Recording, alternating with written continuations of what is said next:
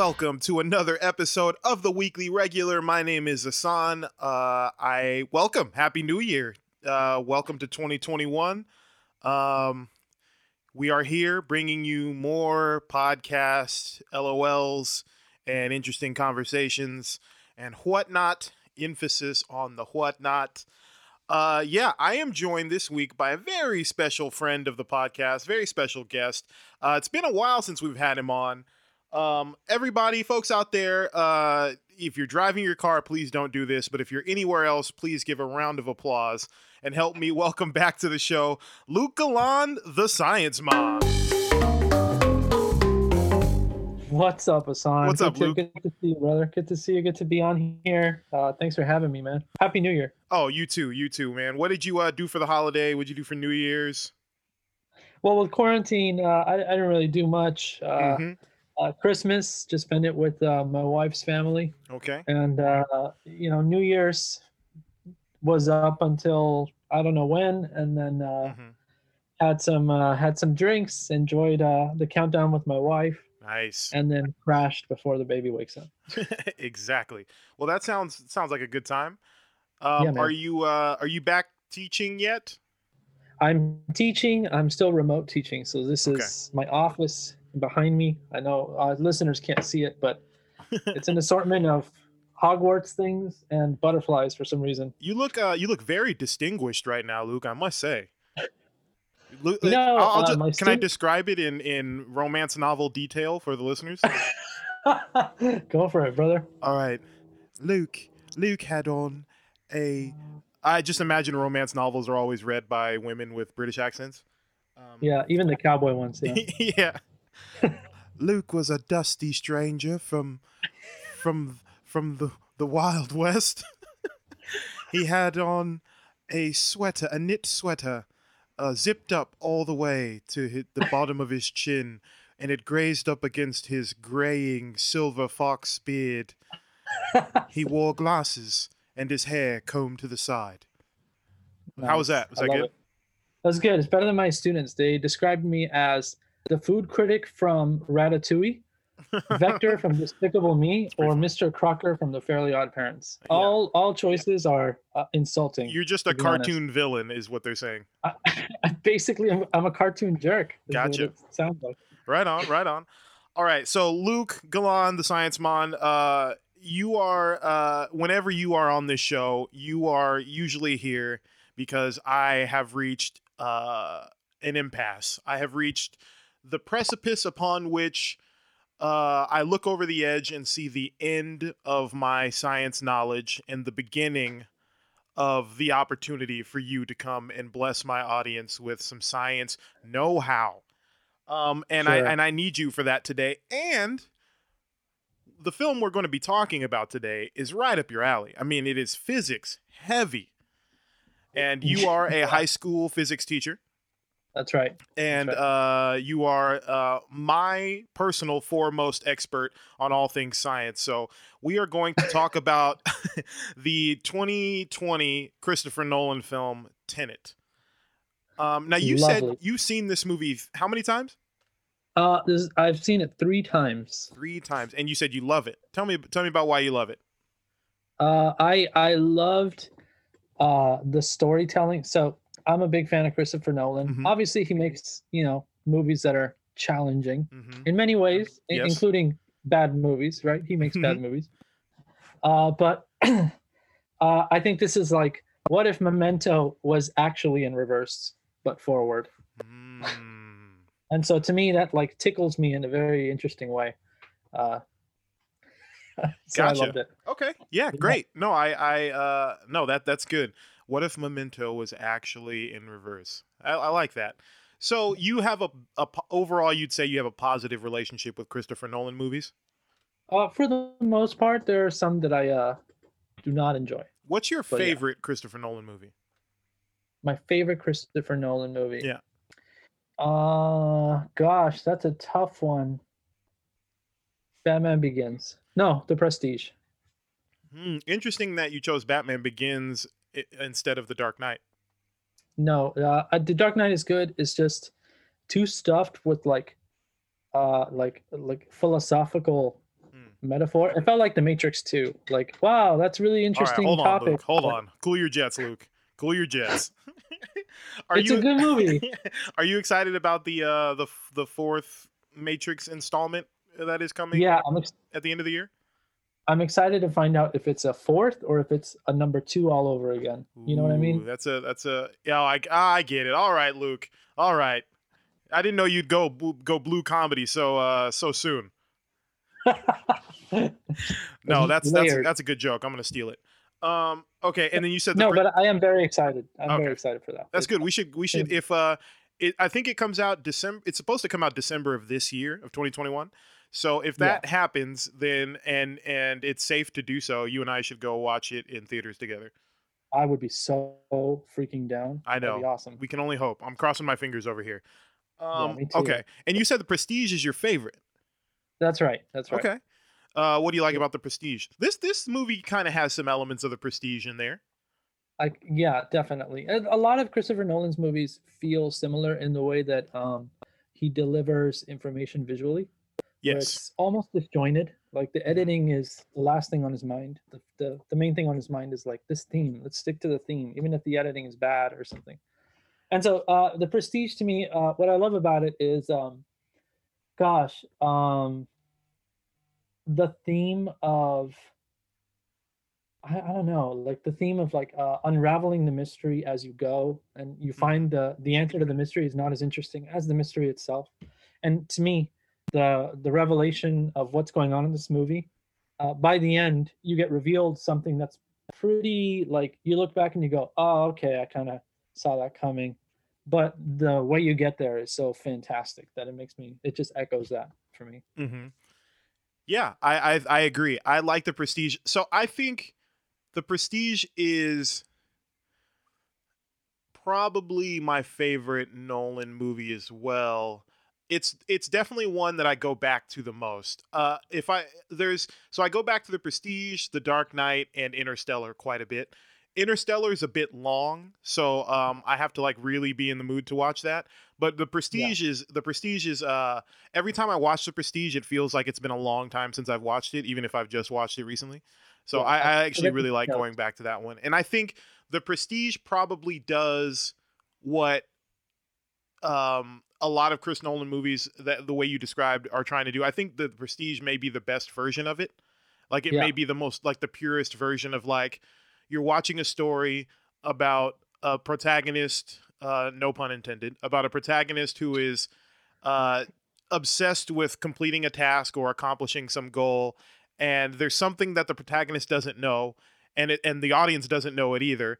Uh, Yeah. but when you find out, it completely changes the way you and the protagonist look at the rest of the events that have happened. He Yeah. that's like the Chris Nolan formula, and then sprinkle some sci-fi and some some some action scenes on top of that, and you got a Chris Nolan movie. Uh, I think Yeah. The Prestige does that uh, probably the best. Um, I, I would say that the prestige is the archetype of a Nolan film because Yeah. all Nolan films have a prestige in it. Mhm. It it has like the setup, the prestige, and the you know like the the payoff, and all of them have that same thing. It's like Shyamalan. You're gonna have a twist.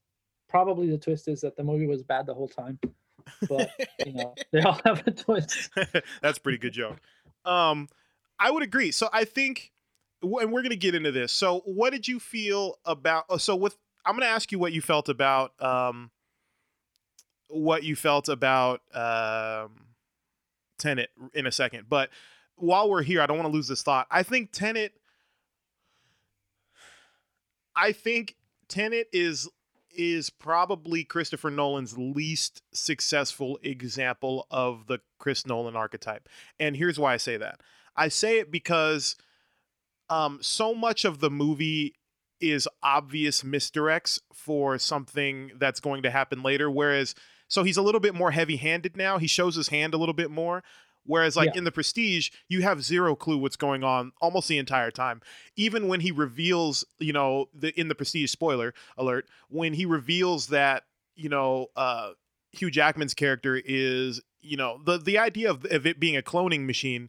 It is revealed pretty early in the movie, and then the movie's actually about another twist that you don't see coming at all. And uh, I think this movie, Tenet, is it kind of doesn't in the way that a lot of Chris Nolan movies will pick a twist that they want to reveal and then reveal it to you at the end. It kind of doesn't know which twist it wants to reveal.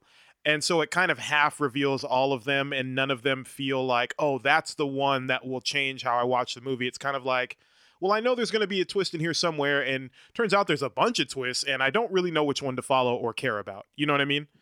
Yeah, I get you. I get you. I don't Um, disagree with that. I think that uh, I- think you're onto something there. Okay. I- And I, do think that like, uh, in, in terms of that, yeah, it's definitely Chris Nolan at his most unhinged, and and therefore least directed. Yes, You know- I I uh, I I posted on Instagram on my stories while I was watching this that Chris Nolan, like I was 20 minutes into the movie, and Christopher Nolan apparently set out to make the most infuriating movie ever. Because it, it like if you're not on board for what Chris Nolan does, and and you're not willing to like do a lot of work as an audience member to try to pay attention and stuff like that, you will be completely lost within the first 15 minutes of the movie. yeah, I watched it with three people, and two of them got so lost and so tired that they fell asleep. Mhm. And it wasn't late in the day; it was like middle of the afternoon. Like, let's watch this movie. Let's have lunch. And they just ate their lunch, fell asleep, woke Yeah. up, and said, "What is happening here?" And everything was going backwards and all forwards. And I'm like, "All right, well, same for you, man. I don't know what Right. to tell you." So okay, so so but overall, your thoughts about Tenet? You really liked this movie. I, I thoroughly enjoyed it. I Okay. can see why, in terms of a movie, it's it's not Nolan at his best, and it's definitely Nolan after The Dark Knight Rises, where he started being very ham-fisted in how he de- de- Mhm. delivers his execution. This is the most of that trend. Uh, I can see that 100%. But Yep. I thoroughly enjoyed it. So I thoroughly enjoyed. So I enjoyed the movie. Um, I didn't necessarily enjoy watching it, but I did it after the fact. Upon finishing the movie, I was I was glad I watched it, and I appreciate I appreciated what uh, that team Christopher Nolan and his team set out to do and set out to make. Uh, but I didn't I didn't enjoy watching a lot of it, and we'll get into why. But um, so let's so I guess the best way to kind of get into this conversation before I ask you the sciencey questions is I'm gonna try my best, and also spoiler alert from here on out. Um, I'm gonna try my best to recount the plot of this movie in the order of which the movie presents it to us. So it, it, that's not exactly chronological order, but we'll get into that. So essentially, this movie is about, or excuse me, the plot of this movie, because the movie's about a lot of things, but the plot of this movie is at, at some point in the future, um, Earth scientists have developed a way to reverse an object's entropy or reverse its travel through space time uh, to go in reverse at the same rate as everyone else is going forward in time. So you can do it with objects, and, and it, they say that it's done through some some kind of radiation that we haven't discovered yet, some kind of combination of irradiated materials, and um, so so the the future scientists create this uh, uh, tool to do this, and the scientist that create it um, basically takes the device that can do it and uh, breaks it. Well, it's an. equ- I'm not even going to get into that. They take the device that can do this and they break it up into nine parts and they spread it throughout um, the past, different locations in Earth on Earth throughout the past. Um, so hopefully, hopefully that no one will find it. Um, that scientist who did that went rogue because because they couldn't handle the responsibility of it. Kind of like Oppenheimer, they talk about that with the Manhattan Project. So the future scientists that want the device back task um, the villain of the movie, uh, Kenneth Kenneth Branagh, to uh, uh, find all the pieces of the device throughout uh, the, the different locations in, in space and time. Uh, because he's from the Soviet Union and, and was willing to dig up nuclear devices. They were all buried in nuclear sites, as we learn. Um, so that he can activate the device, which will destroy humanity of the the humanity that he is the current day humanity, but will allow the device to make it back to the future, I guess. And so that's that's the that's the overarching story of what the villains are trying to do. Introduce our protagonist, played by John David Washington, who is a CIA CIA agent who is recruited by an organization called Tenet to essentially stop the bad guys' plan, to get a hold of, to infiltrate Kenneth Branagh's uh, uh, operation, find the last piece before he does, and stop this from happening. Um, that is essentially, and and he, he is helped by his like colleague or whatever, played by um, Robert Pattinson. Robert Pattinson, his name is Neil, and they they have to like try to find this last piece of this device before Kenneth Branagh does. All right, that is in a nutshell what the movie is about, right? But you did a good job. Thank you, thank you, Luke. So where it gets weird is okay. So where it gets weird is while John David Washington, our protagonist, from our perspective, is living life normally. Uh, there are several characters um, including t- Robert Pattinson's character, who are themselves inverted, as they call it, and are moving through time backwards to from the future to help him in his mission in the past. Um, and then we find out at the end of the movie that John David Washington's character, his the future version of, of himself, is the person who created Tenet and started the whole operation in the first place.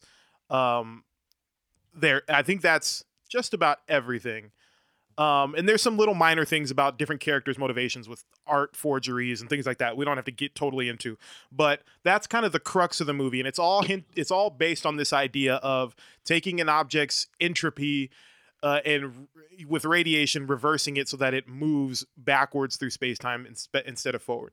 So that is the plot of this movie. If it sounds convoluted, it is. Uh, and it is much more convoluted when you're watching it and don't know what it is. And I just did all that from memory, so I'm pretty pretty impressed with myself. that is impressive, and I think you nailed it. I actually have the plot synopsis here. Thank you. That'll be case. helpful. That'll be helpful. Okay, so I guess let's get some groundwork science questions out of the way. Okay, yes. can you describe what entropy is? Entropy is kind of a, if you want to take, think of it in layman's terms, it's a measure of the amount of disorder in a system. Okay. So, for example, if you have, um, I don't know, a gas in a in a in like a like let's say you have a an aerosol, so it's full of gas in this little container. Mm-hmm. Once you spray it out, right, it's spread out into the atmosphere. Um, its entropy, its disorder, it, it is now naturally where it wants to be. It has spread out right. and has taken up all the room it wants to the disorder has gone down. It, uh, the, the, universe doesn't like things to be outside of their natural order. So keeping a gas trapped somewhere, like in a canister, although that may mm-hmm. make sense to us as humans because we need it in there so that we can use it like hairspray or you know whatever, uh, the universe sits there and says, "Why is this gas not spreading out? It's very right. unorganized." So the universe wants to organize it by spreading it out. Kind of uh, like kind of like when you put butter on toast, you want to spread the butter. That's what the bu- that's what the universe wants to do. And once you do, the butter melts. You can never put it back, right? right. So entropy flows in one direction. So kind of like um, like so like the law of diffusion would be a way to talk about a way to describe uh, entropy for like particles, right? Yeah, like moving from absolutely. an area of high concentration to low concentration. That's right. That's absolutely true. Gotcha. Okay. So I guess a, a real world kind of life example would be like um what's an example? Okay. Um I don't even know. I think the well, example you, you gave like, was pretty good though.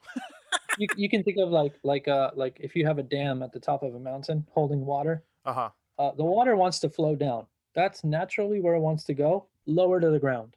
So we as humans are holding it back. We are creating mm disorder okay, for the universe. That makes sense. The universe wants to organize it by flowing it down, doing what it naturally wants to do. Gotcha. So once get, you get it down there, it's it's never going to naturally flow back up the hill. Gotcha. You know I mean? Okay, so so I guess another a, a good hmm. example, a kind of morbid example of this would be like if you the reason you get pruny in the tub is because the water is absorbing into your skin. And if you sit in the if you sit in the tub long enough, it will completely absorb into your skin and will eventually kill you. Um, because the water doesn't want to go around your body; it wants to occupy the space that your body is in. And given enough time, it will because that's the natural. You know what I mean? The order of it or the entropy yeah. of your body. So in that way, you would be we'd be discussing the entropy of your skin, I guess. Yeah, the particles of water versus your skin. Okay. Right? That makes sense. And entropy, as far as we know, based on the laws of physics, is limited to one direction, right? Um, technically, it yes, Okay. It is. It's limited to the direction of wherever time is flowing. Okay, but uh, now let me ask you this. So the way this movie talks about entropy,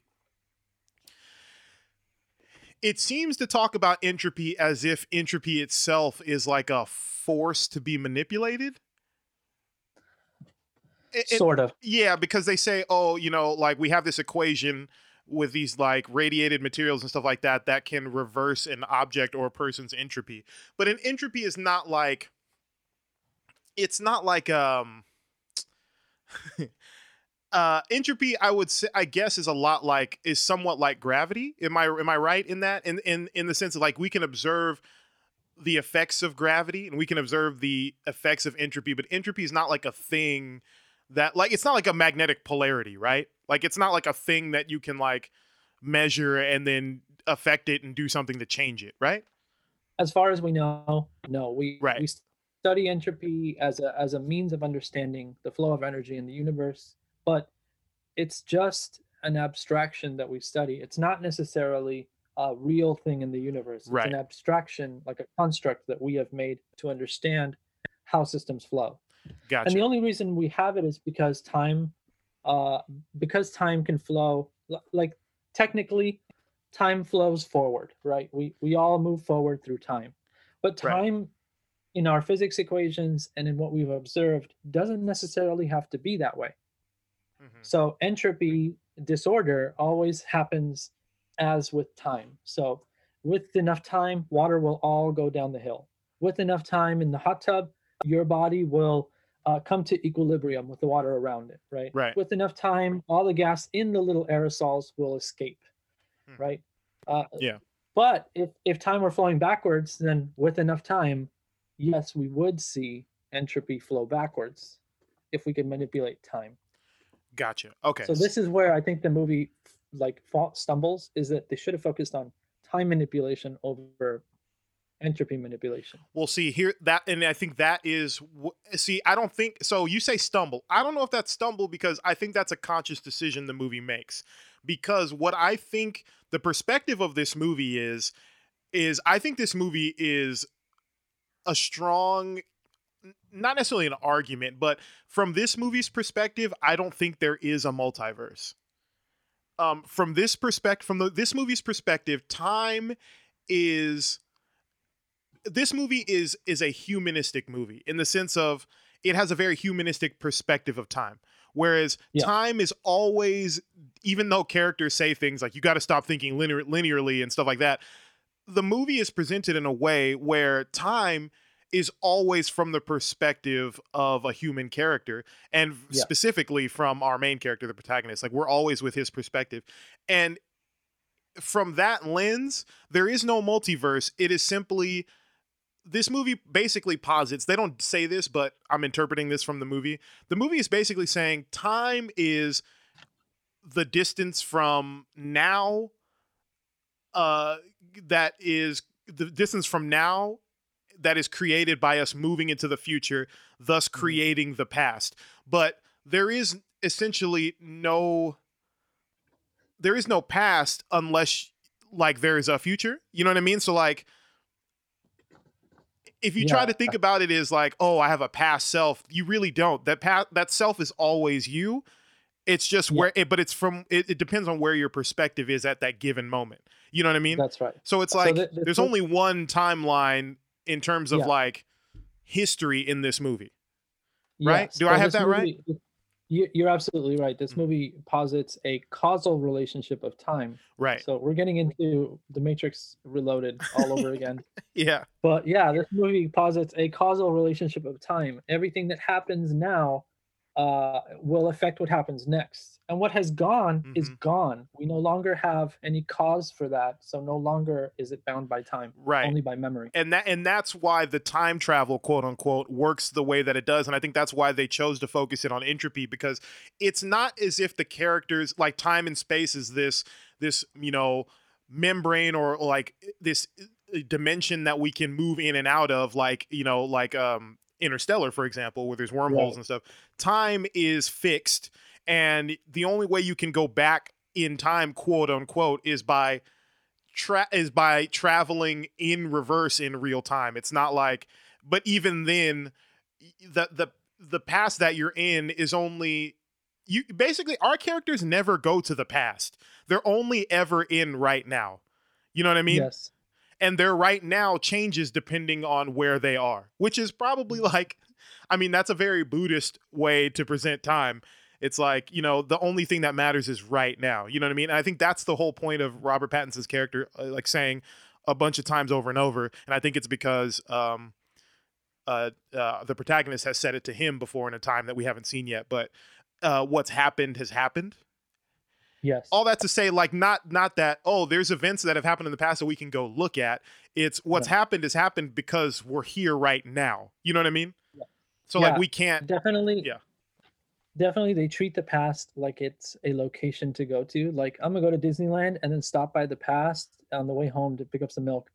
Right. Like, they, they don't really treat it like its own time and you're affecting a new timeline. So You you know- are absolutely right. you know what a good a good metaphor for this movie is? It's like the difference between so if you've ever edited on like iMovie or Final Cut or something like that where you can see the entire timeline and you can go take a clip from this point in the tape and oh no take a clip from that point you can see the whole timeline this movie denies that. This movie is like that's not what time is. Time is like a VHS tape. You have Mm. where you are right now and you can play it and keep going or you can play it faster or you can rewind but you can never see the entire timeline. It's not that is not possible you know? Right. That's Yeah. what this movie is saying. It's essentially we live in a vcr vhs kind of world where you can go to the past but if if you rewind and press play it's going to feel just like the present to you. There's no difference. You know what i mean? Okay. Yeah that's interesting. Absolutely. Absolutely All right. all right. Well there we go. We figured it out. We solved it. I washed my hands of this. I'm just kidding. Um okay. So we know entropy so and as far as so and we've decided and we've established that there's no way to you know it's not a, a thing you can manipulate but that's the that's the magic we'll give to the movie. Yeah Okay. yeah yeah. So all right so my next question is let let's try to figure out how the if we can let's try to figure out how the the turntable door works. Um so in the movie they have these devices that they've set up around the world where you go into this like revolving turntable style door where you go in one side and when you come out the other side you are your entropy has been reversed or inverted as they say and you are now effectively moving backwards through time at the same rate as everyone else is moving forward in time um right. so okay so uh, uh, one element of this that was always confusing to me is I felt so when you when you go, they have this thing. What did they call it? It was like a something window, like a assurance window or something like that. yeah I, I don't know what they call it exactly yeah, they had right. like It's some a- name for it, but essentially it was like a plate glass window where uh, um, Robert Pattinson's character tells John David Washington, he says, uh, "If you don't see yourself on the other side, uh, come out of the machine. Don't go in because you didn't make it out or something like that, right?" yeah Um, okay, so what I'm confused is so there is no multiverse in this movie, so we think. But so then, how are they able to see the other version of themselves go into the machine? so if they are going in reverse so if you're going forward through time Right. time keeps ticking forward for you. So let's say it takes you a minute to get into the machine. Like let's say you walk real slow, takes you one whole minute to get in.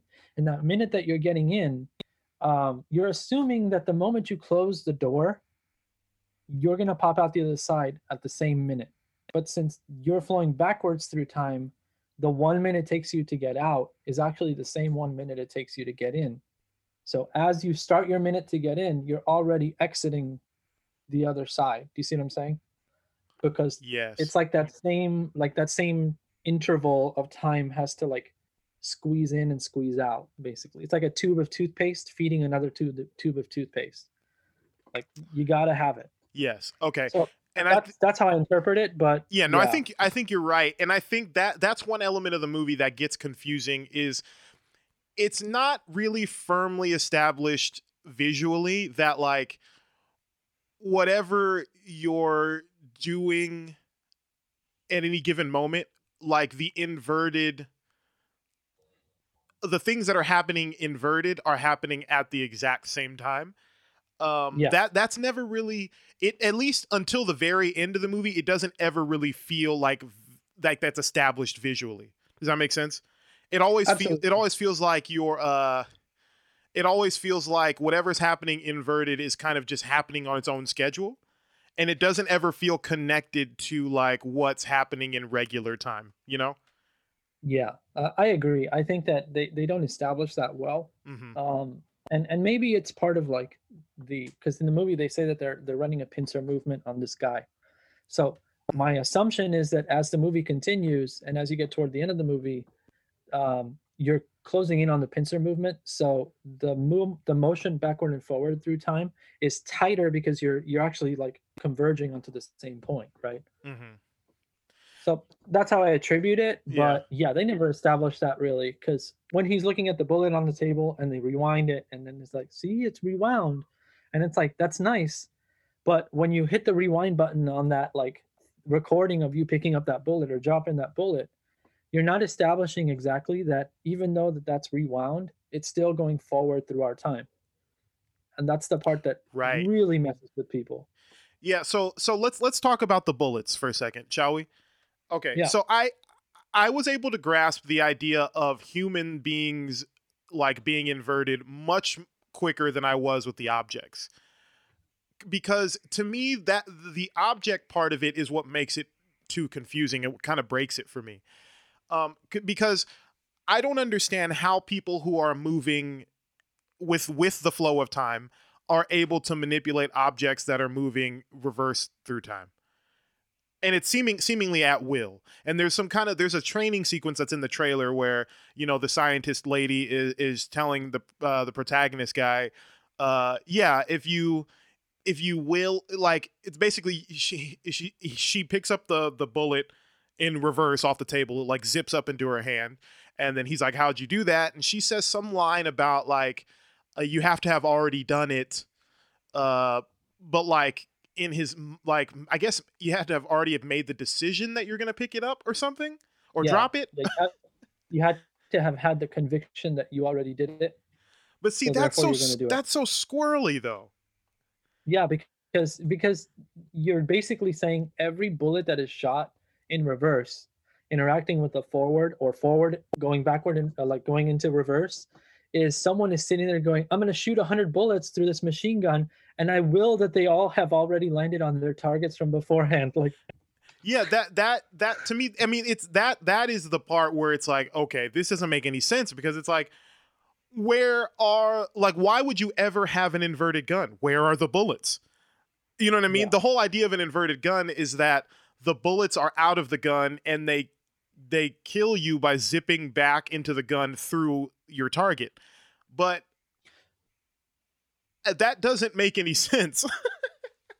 Like No, that w- or no. it, it makes sense but that doesn't it, it's not it's not functionally like it's much more efficient to just use a regular gun. Yeah, like not reverse the gun, just leave it in the room and pick up another gun wherever you are at. yeah just pick up a gun and shoot someone. Why do you need to do the reverse gimmick? Yeah uh, uh, like to me that that that was the one part that i was always like why is it worse to get shot in reverse? Like yeah they do have a Uh, throwaway line where they say like oh yeah you wouldn't want to be shot in reverse. That would be that'd be terrible. But i mean would it be any gets- worse than getting shot regularly? The guy gets wounded like the protagonist gets wounded and they're like whoa is that a reverse wound and they make like a whole scene about it and Yeah. i'm like oh dang what's gonna happen to that guy oh my gosh is that gonna like tear a hole in space-time what is happening i think this nothing happened I might say something very controversial here. I think this movie could have functioned entirely fine without the idea of inverted objects or specifically inverted weapons. Because I think it's just like that as a scientist, that would have been the first thing you'd be like, oh, what if we inverted a gun? Well, that's just ridiculous. Ah, you're right. Let's move on and see if we can do people. Yeah. You know what I mean? Yeah. I, I, I understand why, from a filmmaking standpoint, when you're trying to sell this movie to Warner Brothers or whatever, why Yeah, you no, would it- want to have inverted weapons because oh we can shoot people in reverse that's so cool but like that element of the movie just kind of makes it all just a little bit more confusing and unnecessarily i think it, it's underthought because as Yeah. soon as he the protagonist goes into reverse for like the final not the final but like the second uh leading to the the climax scene um he goes into reverse into driving a car or whatever. And the world isn't reversed. The car isn't reversed. Exactly. And he splashes a puddle. So he's interacting with the world forward in reverse. And we're looking at it and going oh that's trippy. And it makes sense but as soon as you pick up a gun that's already been reversed and shoot it forward through time and it reverse shoots out of it and you're like you're way overthinking this at this point. You, you got to just pick up the gun and shoot man. Yeah i yes totally. Like yes i uh i agree 100% um i think also i think there should have been more because okay let me ask you this. If you're entropy so if you we had this device that could reverse the entropy of a person and you can move backwards through the flow of time right? Wouldn't you wouldn't everything switch? So like wouldn't left be right and right be left? Um technically? yeah so uh, so so if you reverse time does that mean that left and right are reversed? If i move forward my hand forward in time to shake someone's hand if, if i do that in reverse i just shake and pull back right like did, did i shake up first or down first i shake down first because forward i shake up then down and so yeah yeah everything would be reversed Wait, let me ask you this. Okay. I, I think if I'm right about what I'm thinking about right now, I may this may be the best movie ever. And and and I'm just not aware of it. Okay. So with all the reversed weapons and stuff like that. So and and given that we know the ending of the movie, does that mean in order to use the reverse gun, does that mean that the protagonist would have to have already have done this before? Like but in forward? would already have had done this in Because if the way because uh, so if an inverted gun right um can you just pick up any random inverted gun and then summon the bullet back to the gun where no matter where it is even if you can't see where the bullet is? Yeah or what kind of bullet or anything. So if that is true then the movie is is in the circle of the only reason the protagonist is the protagonist is because he's the one who did it. Right so that's that's what i'm th- I'm I'm wondering if this movie is if this movie is so basically the protagonist has the reason why the past version or the current version of the protagonist that we see is able to fire the gun uh, you know the reversed gun is because a version of him that exists in the future has already shot that gun at this point in history. So my only problem and with we're just watching one make- cycle of it you know what i mean yeah and my only issue with that is that at the beginning we said that this movie establishes the theme of causal time Right. there is no past time. Right.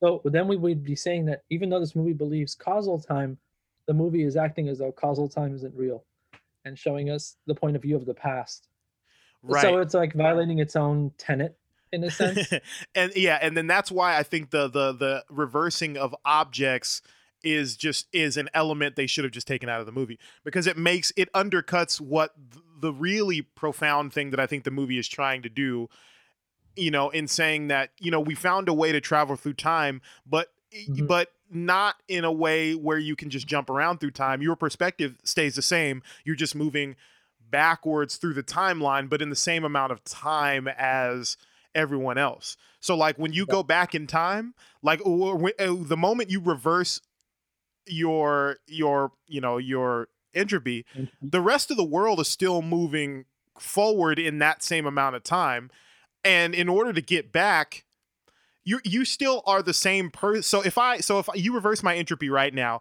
and i lived for another 10 years right I would be 10 years older, but but 10 years in the past from right now. Right. Or actually, no, I would be 10 years No. older right now, Yes. Yes. which which is which is nuts if you think about it because like so if you and I had a had a had a, a Tenet machine, right, where we could reverse our entropy. And so so and only I went in, right? Right. and I came back the other side. Wait, I'm confusing myself. So wait, okay, so yes, okay, so if I go in the Tenet machine, right, and I and I go back in the Tenet machine and I live for another ten years, there is going there shouldn't there be a version of me that's ten years older in the room with you now all of a sudden? um, because if if if I so sorry, let me rephrase this so I so I'm I'm clear for the audience. So if I went into the Tenet machine and then lived 10 years in the room that we're in uh and then and you know cuz I'm like I got to I got to 10 years from now I got to find that moment where Luke is I would like in the moment that the current version of me goes into the turntable, another version of me that's 10 Yes. years older would come out or would come into the room with the with the other with the two of you. So there'd be three of us. yes, Got yeah. you. So you'd be leaving, right? And then the other guy'd be walking in, like, "Hey, what's up, son?" Yeah, and I'd be and I would be 10 years older and you would be still your same age. Yeah, basically. Right. So do we ever see that happen where there's like three people? No, Okay. no. The most we see is just the two, Okay. right? Yeah, Yes. th- th- there's just the two. So, so yeah, I I don't. Yeah, no, we don't see the three. Un- no, no, we don't see the three. Okay. we just see the two. And I, I guess that's because they never really go back like there would be no reason to like go back to the same spot. Okay. No, I mostly go back a week, and then like they're they're like careful to write themselves out of that paradox, Right. right? Yeah. Okay. That's very interesting. Okay, so and okay, so here's some more sciencey stuff I wanted to ask you. So there's a there's a when the you know the basically the third act of the movie is um really it's kind of like the second act. Um, well, really, there's four acts in this movie, but Yeah, let's just call it the let's like just call act climax. yeah, let's call it the second act where um, John David Washington goes in reverse for the first time, and Yeah. this is like the the plane sequence and all of that, right? The the air, Yeah. airplane hangar and all that, which I think is a masterful sequence. But that being said, um, so John David Washington is is inverted, and they give him the spiel about okay, so when you go backwards, you're going to be experiencing the time is still flowing normally, but you will experience it. Uh, it's going to be weird for you because you're moving backwards. Right. So they say your lungs cannot respirate, you know, inverted air, or, or your inverted lungs can't respirate normal air. So they give him his own oxygen that I'm assuming has been inverted as well. somehow. Somehow. Okay. Wh- why is that a Did an thing? inverted person breathe it out and it actually like breathed out oxygen and so and someone's sitting there collecting it like yeah, yeah put it right here. So, so let me ask you, scientist, uh, Luke Galan, Science Man, why wouldn't his lungs be able to breathe normally? i don't know. Uh, is I the mean, idea apart- that his lung because they say they give him oxygen. So Yeah. but if his lungs were reversed he'd be breathing in carbon dioxide and or carbon monoxide whatever one we breathe out and then breathing in he'd breathe in carbon dioxide and expel oxygen.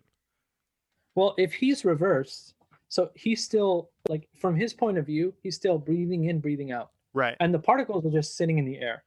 Right. So as long as he i mean i, I don't see why it's like his clothing like like his clothing isn't going to fall right off him like right. like because it's not inverted clothing Yeah. like come on you know like, you know why i think they did that? I think they did that for two reasons one so that there would be in the real world so in the regular world there'd be a way to tell the people who are introverted?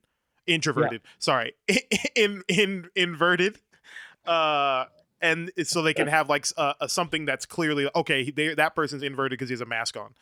But for Um, rewatch value and stuff. Right. And second of all, I think they did it because they needed a way to um, obscure faces conveniently when they are trying to hide like certain reveals for later in the movie. Like in that scene where Right. John David Washington fights himself, like he can't know that it's him, so they needed to Right. have a reason to put a mask on him. but I think that was the wrong choice for uh, a number of reasons. But I think it was a bad choice because it, oh, it opens up the door to a lot of questions about how the world works when you're inverted that don't need to be asked, but they asked yeah. them by saying that your lungs can't. so, like, if his lungs can't breathe normal air because he's inverted, why can he see? Like, why do his eyes work? Like, why doesn't he fall through the earth? You know, just, oh yeah. damn, the ground. Yeah, why? Why is there? And then there's some like throwaway line about gravity. What does she say about gravity? I, I don't remember, but it's like gravity's the same. That's what she says. Like, no, don't worry about gravity yeah, why Gravity's would gravity burnt. be the same? Like it just there's a lot of questions you're like, uh, all right, you didn't really need to even bring this stuff up, but since you did. Yeah. Yeah, no one asked, man. Like just move on. And also if your entropy is inverted, wouldn't you age in reverse as well? I mean, if your entropy is inverted, what that would mean for you as an organism full of bacteria that when you die and you yeah. decompose, yeah, your entropy is going out like right. flowing out and you are you are dissolving uh, so if you are inverted doesn't that mean that you are becoming more rigid because you yeah, are more dense pulling yourself off from the universe like yeah I, yeah. Wouldn't you become a diamond and then just like sit there like, oh dang, I can't move anymore? yeah, that I mean that's that's seemingly what would happen. Um, I thought it was either going to be something like that or like you age like you uh, get younger or something. That's what I thought was going to happen. Like... Yeah, I thought I thought they were going to do something like that. Like I thought eventually like one of them would like get stuck being inverted and like would become a child. I I thought at some there was one point where so there was one point where I thought Robert Pattinson's character was a younger version of the villain. Oh, that's interesting. I thought that, that now I knew that they had different accents, but I'm like, you can pick up a different accent at some point, or you could fake an accent. Yeah. Um. So there was a point where I thought, because I knew I so basically in this whole in this movie, there's a guy in inverted, a, a seemingly not well. You don't know he's inverted, but there is a soldier uh, or a guy who keeps appearing in with a backpack on that keeps helping John David Washington, and it eventually is revealed that it's Robert Pattinson, and he's been uh he's inverted uh traveling back to help um well he's now moving forward but he had inverted to go back and help john david washington uh, yeah. uh in in in the now time um so i thought so i thought at some point like that maybe this was um the villain of the movie who you know had some kind of change of heart in the future and decided to reverse himself and you know became younger in that process. But once like it became clear that the reversing your imp- imp- uh, your entropy doesn't make you younger i was like okay he's got to be someone else. Um yeah. no but I, I like that because what if he like sets off the bomb at the end of the movie and then says like i regret everything and then becomes that's what i that's what i thought was was where the movie was headed. Um it's fine that it didn't go that way. I mean that was just something i thought but uh yeah so man. All right so so one other thing that uh, I had, I not an issue, but like one of the things that was kind of confusing about it was, or here we can now that we're in spoilers, we can kind of get to where some of the things that I was like, ah, he kind of was showing his hand there.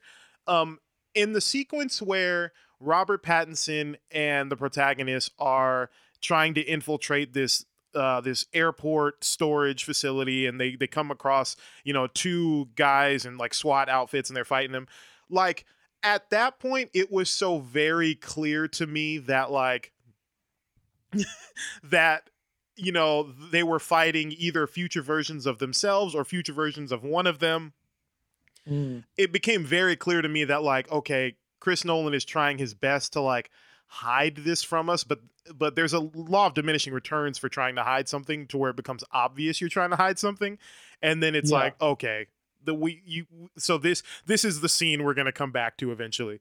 Um, now I think they did a good job through editing to like not like once we're out of that sequence and we're making our way back, um, inverted. I think they did a good they did a good job of like cleverly editing to make to make it a little less obvious when we get there and that we're seeing it from a different from like that inverted perspective. I thought that was cool. But I think the first time around when we're going through it in regular speed, I'm like, it's clear that they're hiding something in this scene. You know what I mean? Yeah. So in that scene, the first time we see it, I could swear that the dude that uh, the protagonist is fighting Mhm. falls through the foil and into the engine of the airplane and dies. Yeah, I so I rewound that a So- few so times. when they were, yeah, and so when they were going in reverse, I was like, wait, doesn't he die here? Is this the end of the movie? yeah, I know what you mean. Uh, I rewound that. So I don't. I rewound it a few times because I was very confused. I don't think he ever goes into the engine. I don't think that's ever made clear. But it it it does. They the way they edit it, it does show a correlation between the engine coming back together and him being like sucked Yeah. out into. The so yeah, that was that was a that was interesting. Um, yeah, there's oh man, there's just so much to this movie. Um, yeah, what did but you? I genuinely think that Nolan sat there and said, like, forget the editing, just keep going. If you go forward enough, you'll go backwards again. like, Yeah. Uh, honestly, I think the way he came up with the idea for this movie is like, what's a different? Because I, I think he he likes time travel. I think he likes the idea of it. Uh, you can tell by the other his other movies that like he time travel is probably something that interests him. uh, and I think especially with Interstellar, I think that one like playing with time in that movie was like a, a he played with time in, in a way in that movie that I've never seen before that like for dramatic effect that I thought was really powerful. Yeah. Um like Yeah. with the And whole idea grounded, of time dilation and all of that. yeah, very grounded, very, uh, very accurate. Yeah. and it it never made me stop and go, wait a second. And this movie has a lot of that where I'm sitting there going, hold on, let me just catch up here. yeah. And I think it's because I think so some a lot of this falls on Nolan and the you know some of this being very confusing. But I think a lot of it falls on too like the vocabulary of time travel that we have in movies is always like wormhole style or time machine to mm. where you just jump from one point to the other. And in this movie, I'm sure the way he thought of this movie was okay, what's a way we've never seen time travel? Okay, what if there was a way to time travel, but instead of jumping from point A to point B, you had to just do it in real time? And I think that is an interesting idea. Um, and then, of course, naturally out of that arises the idea of what if we're telling a story forwards in time, and we but we're also watching a movie that's happening reverse in time, but we don't know it until the end. Um, right. yeah, I, I like that. I think so. I think the biggest thing that undercuts that in this movie is that they jump around to so many different locations Yeah. to where like you don't ever really re so like even when we go back to certain places like in the inverted time and we're seeing the the timelines converge like some of the places because we've jumped around don't even feel familiar yet because we've only been there once and that was an hour ago like you know what i mean Yeah. Yeah. Yeah. Yeah. Yeah It's definitely dis- discombobulated in terms of setting. Like, Yeah. there, there- there's no reason for there to be so many. Like, I understand at the end why there's like an oil rig at the beginning. right and then like- yeah Why'd you go to the hospital to talk to that one chick in like New York for no reason? Like, yeah. you could have just had that in like Amsterdam or wherever the heck the rest of the movie takes place. I, I wonder if there's a version if you could do a version of of this kind of story where like it's it's there's time travel but it happens in real time and we're watching a, a timeline moving forward and a timeline moving backward and we're seeing them converge on each other i wonder if there's a way to tell that story that takes place in one location because i think that would be I, I think there is. yeah, I think that would be really interesting, and I think it'd be really, uh, a really a more powerful story, um, to see that happen in one place or like a few places. You know, not all over the world like this movie, in a lot of places that American audiences have never even seen.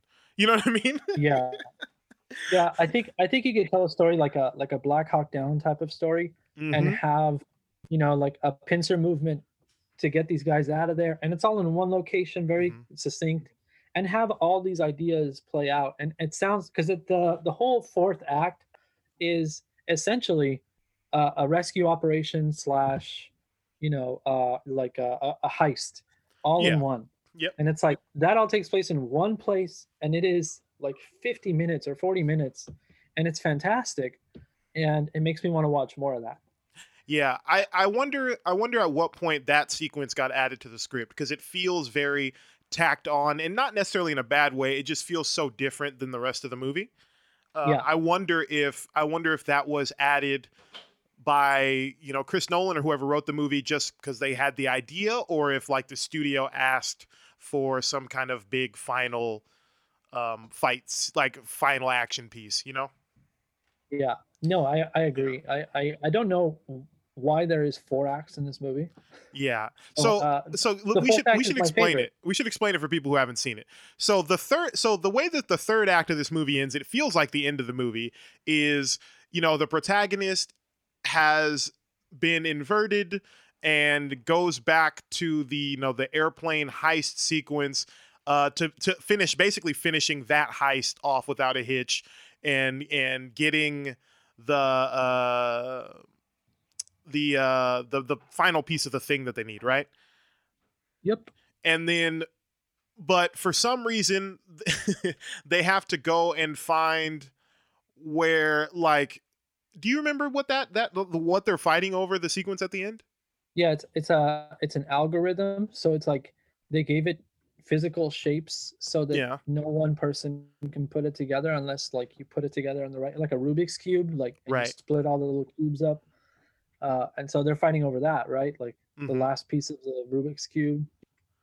yeah and for some reason they have to go back to some throwaway point in time that uh you know the villain had a, a meaningful moment with his wife who's a character in the movie and that happens to be in in what vietnam was that Uh, yeah, it, I think that. God, where was that? i think it was vietnam is what they said It's like Kuala Lumpur, like yeah like some random some random place and then they have this big for some reason there's a whole army like Tenet, the organization Tenet has like a whole army of soldiers that are trying to combat the villains army and get the last piece of the thing but like it's Yeah. like where did all these people come from and like it's just like- I wonder if they like stop someone. They're like, go back in time. Like Ahsohn, go in your chamber, invert yourself, and Yeah. then like while you're going out, be like, wait, come here, and like go into that chamber and invert yourself. And there's like four Ahsohns pop out, all like forward and backward, and I'm like, all right, yeah you're Group A. yeah i yeah i don't i i really missed that part like where all these soldiers came from. Like were they i guess some of them were recruited you know in our time in regular time and they've never seen the future. They just are recruited mercenaries or whatever. Yeah, and then there are but there are a significant number of them who are from the future who have been inverted like that ives guy that's like leading the squadron and stuff like that yeah, Um, yeah. He's inverted for sure. yeah. So yeah, it's it's all very strange. so they have. uh, it- sorry, it's go not ahead. no, it's not explained. It's it's just a, you know, let's just have an army now. Go. yeah. So they have an army now, and there's helicopters and storage containers and all this crazy stuff, and they have this big epic fight scene with inverted weapons and stuff like that. And there's a sequence where basically Robert Pattinson's character. In order to get the last piece of the thing, he has to sacrifice himself and take a bullet for the protagonist so that the protagonist can get out of there. Um, and but the version so when they get down there, Robert Pattinson's body is already there. Uh, because Robert Pattinson is on the inverted team, and Yeah. they are on the regular moving team. There's two armies, one is inverted and one is regular. And Robert Pattinson's with the inverted ones. So when they get down there, there's already the body of a soldier. The audience, well, we we don't know who it is, but it's Robert Pattinson's body laying there.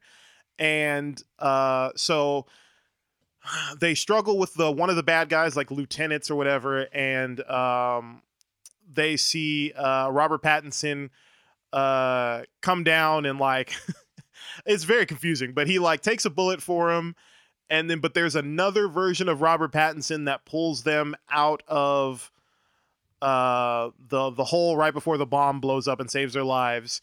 Yeah. So how is there another version of him in that moment?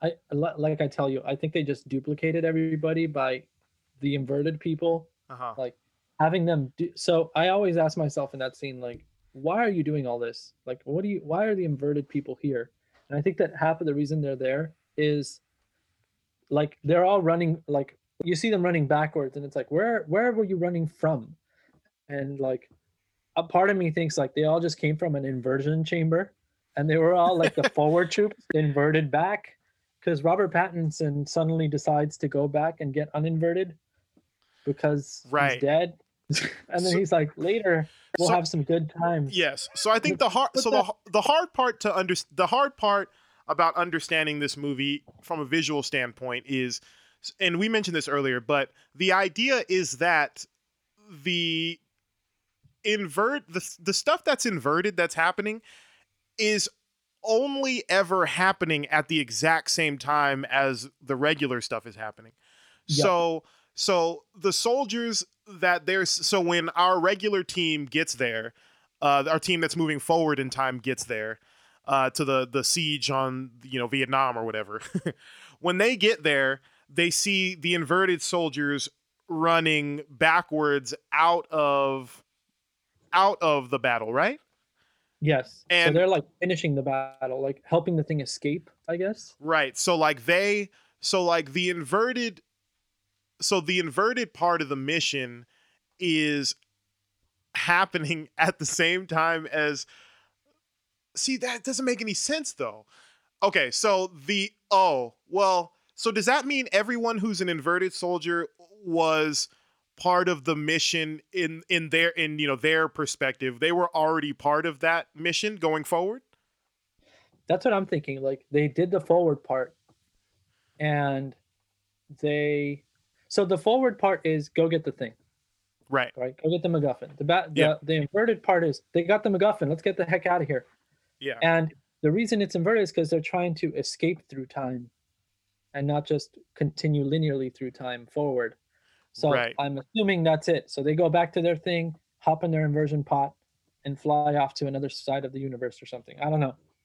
But um, And so my guess is that all the people who survived the forward, like the forward flow of time, then went back Uh-huh. and got inverted and then came back to do the inverted part. Gotcha. And so, oh wait, What's confusing is that they show their training montages simultaneously, Uh-huh. but they cannot be happening simultaneously. One of them has to be happening after. right? And before. and tha- and that's that's the hard part about about trying to show this visually is that yeah. So we're we're watching the perspective of our main character, and we and we're on a fixed point. In in time right? We're in a fixed point in in history. We're in the current moment going forward. That's it. Even when we're going back we're doing so from a fixed perspective in time. We're doing so we're we're moving now the moment now back but it's still now. So uh, time is basically in this movie time is a dot uh, for now with an arrow pointing forward. You can move Yeah. that dot back if you'd like 10 years but you're still only just a dot now moving forward correct? Right. Yeah, yeah, yeah. yeah. so that would mean if so in it, that would mean if if technically what it means is even if you move that dot and arrow pointing forward back there is no what they're trying to there is no back anymore. Like there is only even if you move it back the where you start now is the new beginning of the future so like yeah. but the hard part about that is when you're trying to show something in a movie that is happening um that that has already happened in the future like when you when you're trying to communicate that something has already happened in the future it feels like the past because it's already happened. You know what i mean? Like so like it's hard to explain but like when do you get what i'm trying to say I do. Like so Robert Pattinson. like remember that thing that happened in the future you know what i mean like that's what this movie does a lot of and it feels very confusing to try to show that on screen like Yeah, when so the Robert future Pattinson- starts to feel like the past Robert Pattinson describes like why this algorithm was created and and why the scientists decided to do this and he talks about it like well back in the future we uh, did this thing and then scientists discovered that thing and, and we found out that like the world sucks Right. Because but because back now the world sucks. And so therefore back in the future they decided to end the world back now. And it's like what the freak what are Right. you talking about? Right. And and also it's hard to they never really make this clear. And I, maybe i need to watch it again because maybe i missed it. But they don't i don't think they ever made it clear if the soldiers were the inverted soldiers if they were just from the future and were inverted and are still inverted and so they've just been you know at some point in the future they inverted and they just stayed that way until they reached this point in history or if they were inverted past this point in history be, behind that point and then switched to moving forward does that make sense Yeah, so they, they do mention that in the movie, Okay. and and it's visually shown in the fact that like they move in sealed containers. So Oh, people people coming backward, you know that they're coming backward because you always see them indoors, never interacting outside, because they can't interact outside, the particles, but somehow they can trap the air in a container and invert the whole container somehow. Don't ask. gotcha but, yeah, so so- everybody so being they- they carried in a mention it- shipping container is inverted Exactly. So they- they're carrying it in a shipping container, and they inverted all the way through a week before the airplane scene, and then so they're in the shipping container going to the airport, and then from that but point the on, but the but the, the the helicopters that are carrying the shipping containers are not inverted they're regular helicopters They're- carrying the inverted people inside- Only the interior of the container is inverted for some reason. right okay okay I don't know how. There's a thin molecular inversion window where like you touch it and like you might die. I don't know. So okay, so that I guess that makes sense to me. Okay, so I've uh maybe just one one or two other questions. So Robert Pattinson, right? Let's get into this. Robert Pattinson is okay. So he is, you know, uh, John David Washington's um, new colleague that he meets.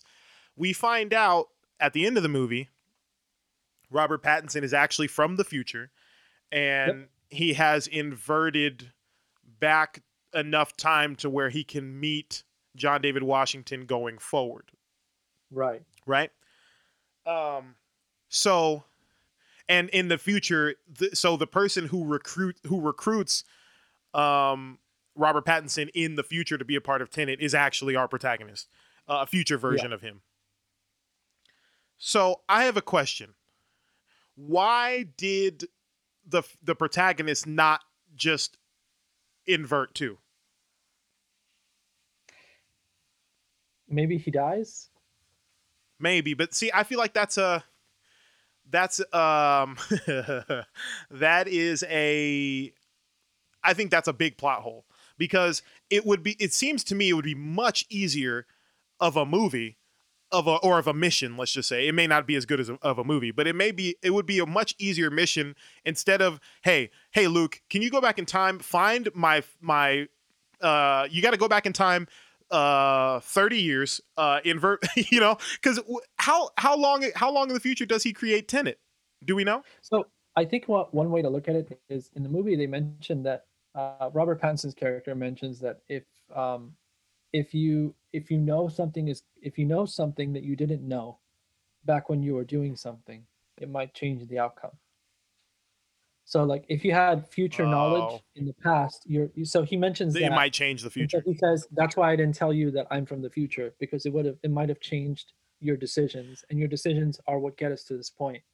So maybe future Tenet is so good. I mean, future protagonist is so good at being Tenet that uh, he uh, knows that he'll get there, and he just sends Robert Pattinson back and says, "Hey, just uh, dodge, help me dodge this bullet, and uh, help me bungee jump upside down up to this building or something, and then we're good." so but let me get this straight because so if so you know 50 years in the future or whatever robert pattinson is recruited by uh, the protagonist to go back in time and stop this from happening right when Yeah. When robert pattinson gets inverted in the future there's no version of him that gets left behind in the future right that version has been inverted unless at the end of the movie Robert Pattinson decides to go back.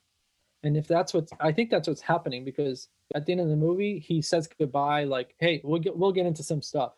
And he goes back to the future. My assumption was that Robert Pattinson goes back to the future to take the bullet for the protagonist. but Like, how, how can point, you how can you go back to the future? He goes back to the, the future Tenet, uh, future protagonist says, "Mission accomplished. We got the thing." But how uh, how does he do that though I mean, in the helicopter, I have no idea. No, but like, but At some point, he's got to die in that bunker. So my assumption was that at the end but, of the movie, but that, no, that already to each other- happened though, didn't it? Well, it did according to the protagonist timeline, but not according to Robert Pattinson's timeline. But- so Robert Pattinson, for example, can go back to the back to the future, tell the protagonist, "We did it. We got the thing. Everything's good. I have to go take a bullet." But how does he go? I don't understand how he goes back to the future though. You you mean how far into the future are you talking? You mean like back to the protagonist that starts Tenet in the future? Yeah, How, how does he get there though? Isn't that like far off from where we are right now? if they have a machine to bring him back, like you remember how he says like you have to watch yourself coming in the other side. Uh huh. So maybe he knows that he he goes back.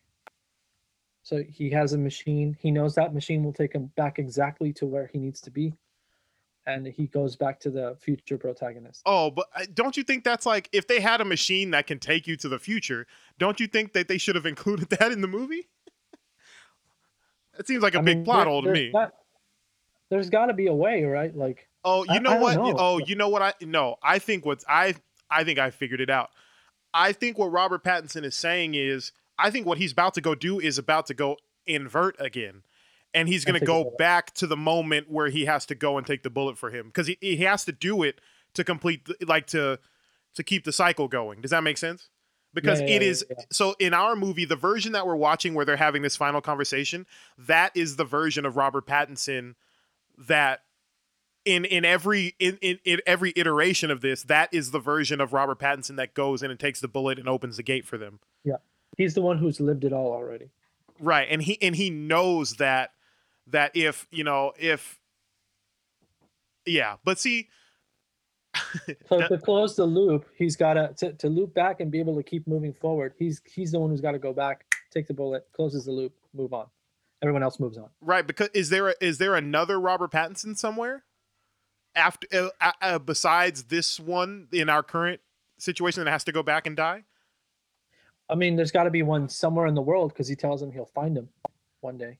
So there's got to be Neil has to be out there somewhere doing a covert mission right now. Oh, that's right. Because if there's a future version of Robert Pattinson that has inverted and come back to now, there's some other Robert Pattinson in the world that hasn't met him yet. Yeah, Got you. Okay, that makes. so maybe he he might even be a kid and grow up to be Robert Pattinson. you see So what I'm saying? it's funny that you say that. I was watching. Uh, I've been watching uh, Tenet explained videos for like the past couple nights because I've been going mad trying to understand this movie. Um, there, there's a theory that, and I don't know what it's based on, but there's a theory that the the boy, the the boy of the the son of the villain, is is the Oh. kid version of Robert Pattinson. We're never told his name, huh? No, we're never told his name, and I I forget. I'm gonna go back and rewatch it and uh rewatch the video that I watch and see what the clues are, and then I'll uh I'll uh I'll text you what the clues are. But uh yeah, or see if you can find it because that I think that is crazy, and I think but I think it's plausible though. That's something Chris Nolan would do. Oh, the the kid is named Max in the movie. Right. So there is a theory, but um, What does the theory say? the theory is that yeah, that that Neil is a surname taken by Max as he grows up, like a a name. Okay. Yeah, that's interesting. I'll have to watch because there was one video I was watching that said that the movie hints at actually hints at that being a young Neil. So I'll, I'll go I'll go and look and see uh and see. Oh, look, the, the main the main actor, uh, John David Washington, uh, agrees with that theory. Uh, apparently, he state made a statement saying that I think this is also true. Yeah, that I mean that would make a lot of sense. That would be a nice a nice little thing too. You know what Yeah. would have been really cool? Now hear me out. What I what I would have done in this movie, right? Uh, if I had the opportunity, if, if Christopher Nolan was like, "Hey, do you want to direct uh, a, a s- a mid-credit sequence for this movie?" Right? I'd be like, "Sure, Chris Nolan, I'll do it for free." The scene I would do, right, is I would do um, I would do Max. I would do Max like I, I would do a younger version of uh of um I would do Robert Pattinson, right? Uh-huh. Um I would do uh, Robert Pattinson. Maybe he, you can, maybe you can even age him up a little bit to make the ages match. But you'll see where I'm going in a second. So I'd have Robert Pattinson standing. Uh, so I'd ha- I'd fade basically. So the last shot would be on that school with Max and then the mom. You know, happily ever after, whatever. Blah blah blah blah blah. Mid credits, it pops back up to the school, and then like a date comes up like something 20 years later or whatever, you know? And you see Robert Pattinson there. He's older. Uh, you know, he's whatever, however many years later. It's just, this, or much later, whatever it is. It's later. You see Robert Pattinson. He's standing out in front of that school, reminiscing, right? And um, and then he hears a voice behind him, and it says, uh, uh, you know, some kind of line about what's something clever that they say to each other. Uh, what's that thing they keep saying from Casablanca? Uh, um, I forget, but there's like some Yeah. line that the CIA people say to each other. They're like, uh, "There's not many friends at dawn" or something like that, and it's something like that. Whatever. yeah, yeah. I'd have him say something like that, and uh, uh, and then he'd be, and then have the voice behind him say, "I want to talk to you about something called Tenet or whatever." He turns around, and who's standing there, but an older version of John David Washington, played by Denzel Washington. Come on, Luke. Because you know, you know he's Denzel's son, right? That's dope, man. I didn't know that till halfway in the movie, and I'm like, man, I don't know who this guy is, but I freaking love the way he's acting. Yeah, he's I'll Denzel Washington's son. That would be crazy. You give him the same beard, you know, put a beard on him. Oh my god. That'd be sick. And that's the that's the version of him that recruits him in the future. That'd be so tight. I think that if I were to tell uh, Christopher Nolan, like, excuse me, Mr. Nolan, with my movie making expertise, let me tell you something. Uh, I would I would get rid of uh, uh, the protagonist. I would get rid of his character. Yeah. And make like you can keep the actor yeah, and make him Neil, and just follow Neil backward through time, forward, and the movie ends with him killing himself, like taking the bullet. yeah, and we would watch a succinct movie about a heist and it would be backwards and forwards and upside down and all make sense yeah. But But- then there wouldn't be a big twist in Act Three, Luke. and there wouldn't be a protagonist Exactly.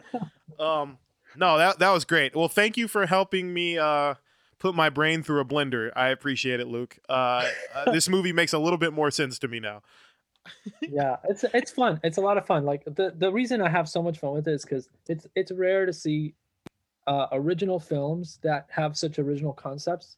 And i love superhero movies. I love big blockbuster movies but i'm tired of watching things explode. Seeing things explode in reverse was for a dumb reason surprisingly refreshing and i loved it. Yes, I agree. Uh, also, I just had one more quick thought that uh, he should have been if if the driving scene when he's inverted, the protagonist, when he's driving, he should be facing the same way as all the other cars, but the other cars should be moving in reverse and he's moving forward. right But Yeah, that wasn't I the way that it happened, though. I think that it's it's pitched. I- don't know why the the driving scene to me seemed odd because no one should be backwards. He's going down the same road, right? Like, Yeah. I mean, Like, if- it- if it- anything, the all the other forwards- car- if if anything, all the other cars should be they should be going the same like direction, but the car should be moving backwards and he's moving forward from his perspective. And then from everybody else's perspective, it's the opposite. Yeah. So in in the fo- going forward through time, the first time we see it, um, the car is moving like down the other side of the street, like it- it's coming against traffic. Right. So it should be head to head, Yes. and the truck for some reason is moving backwards. yes. And it's like, okay, head to head, I understand because you're on the wrong side of the road Right. driving backwards through time. Why is the truck backwards? I don't know. driving in reverse backwards through time. Yeah, like- that doesn't make sense. You're double reversing, bro. That's forward again. Yes. Yes. If, yes. If if someone is driving on the same side of the road as you, but they're moving backwards in time, their car should be going in reverse, but in the same direction as you. You know? Exactly. Yeah. Exactly. Um. Yeah. So I, I didn't get that. No, but uh, thank you, Luke. I appreciate it. Uh, time is short tonight. I appreciate you for um for joining me. This was great. I gotta have you back on. We'll talk about more science stuff and talk about maybe talk about a little bit what's going on in the world right now, and we'll we'll figure it out. Um, but until then, I appreciate you, Luke. Where can people find you online? Uh, you, you can find me on Instagram, art by Luke Galan, uh, and uh, that's pretty much it right now. Cool. Just uh, launched a web comic this year, so been working on Nice. that. Uh, You, you want to plug the name of the web comic? it's just art by Luke Galan. It's about me, my life as a teacher, as a dad, as uh, everything crazy that's going on in the world. There it Trying to is. make sense of it. And I'd love to be back, and I'd love to talk about those things because Absolutely. crazy time. man. Crazy times. Uh, thanks, Luke. You can find me uh, at Ahsohn the DJ across social media. That's at A H S O H in the DJ. You can find uh, episodes of this podcast and more at weeklyregular.com. Thank you again, Luke, for joining me, and we will see y'all next time.